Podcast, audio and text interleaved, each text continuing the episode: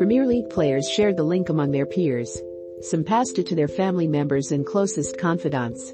A handful were sufficiently troubled by what it seemed to suggest that they presented it to their club's in-house medical teams. Seeking advice it had been produced by Gateway Pundit that says it tracks the number of young athletes who had major medical issues in 2021 after receiving one or more COVID vaccines. The report claimed to list 19 athletes, mostly in the United States, who had said it experienced heart attacks after being inoculated. Some of the attacks, the site noted ominously, had been fatal almost immediately. The doctors and others spotted the glaring flaws in the research.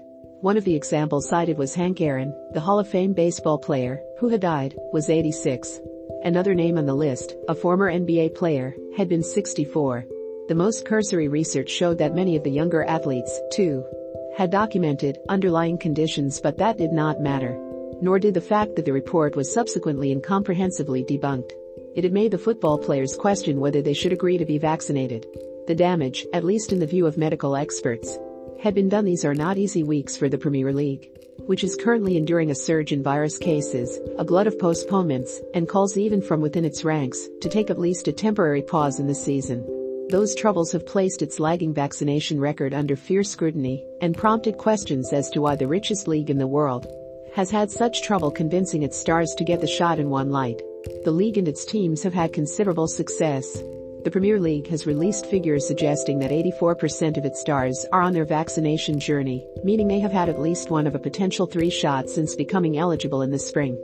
The remaining 16%, though around 100 players, has become a cause of concern, while Serie A, the Italian top flight, has vaccinated 98% of its players. In France, the figure stands at 95%, and in Germany 94%, numbers on par with the NFL, NBA and NHL in North America.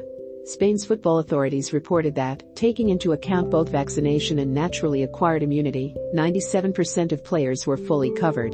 The comparison with England, then, is stark. In the Premier League, only 77% of players have had two vaccinations establishing the reason for that divergence is not straightforward.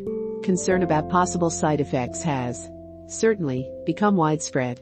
A spate of recent high-profile incidents involving players enduring heart problems while on the field, including Christian Eriksen, the Denmark midfielder who collapsed at last summer's European Championship, and Sergio Aguero, the Barcelona striker who just retired, has fueled suspicion of the vaccines among some players and medical staff at clubs contend the suspicion has been encouraged by a handful of retired players who have publicly identified on-field incidents as a possible consequence of vaccination that Eriksen had not been vaccinated when he collapsed on a field during the Euros made little difference but incidents involving others are far from the only source of skepticism.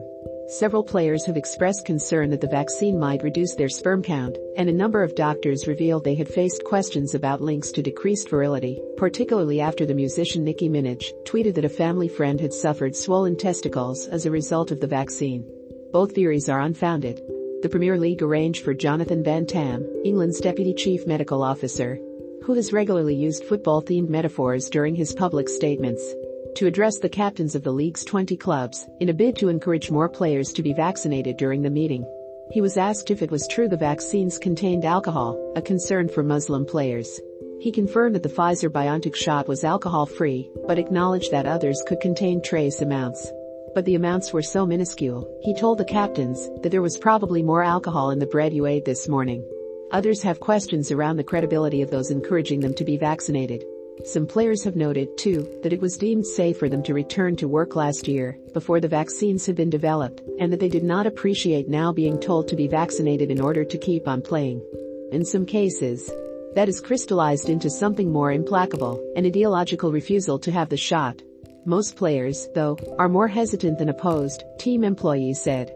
Inclined to think that as healthy young men, they will not suffer, even if they contract the virus. And therefore do not need to take whatever risk there may or may not be in a vaccine. Their bodies are their livelihoods, after all, and many have told medical staff members at their clubs that they would not take anything. That is not irrefutably safe and, yet that does not fully explain why players in the Premier League, the overwhelming majority of whom are not British, let alone English, should be more resistant than their peers in other major leagues while the proportion of Premier League players vaccinated is broadly similar to the number of people in their age group to have been inoculated in England. Elite football is hardly a representative sample.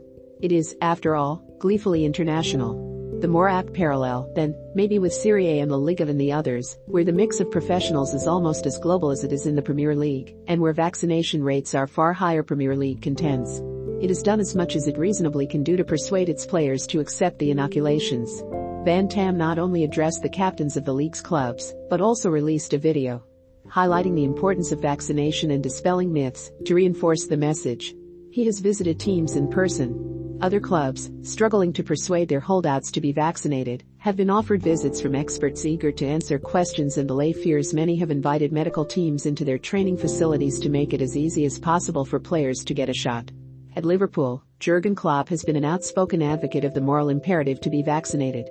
Leeds United officials have made vaccination a non-negotiable part of a player's duty to his teammates, and at other teams players have embraced vaccinations after being shaken by the experiences of teammates who tested positive, or the effect that COVID-related deaths have had on friends and colleagues other clubs.